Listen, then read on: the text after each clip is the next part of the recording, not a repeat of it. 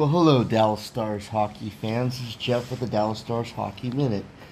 You know, first game in 17 days after all the COVID madness that had happened in our locker rooms and people not being able to play, but to turn around and win this game in a shootout fashion.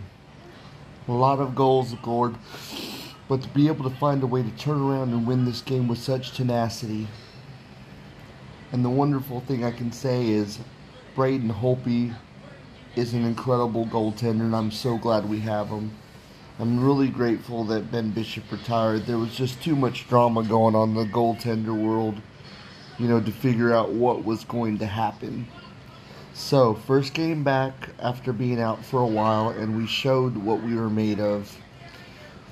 Saturday we have to play Pittsburgh, and we got a lot of games to make up, so let's just keep going, you know, doing the job that we know how to do and playing the games we know how to play and just being fast. I mean, the way that Pavelski and and Jason Robertson scored those shootout goals, that was pretty amazing. So there's a lot to look forward to.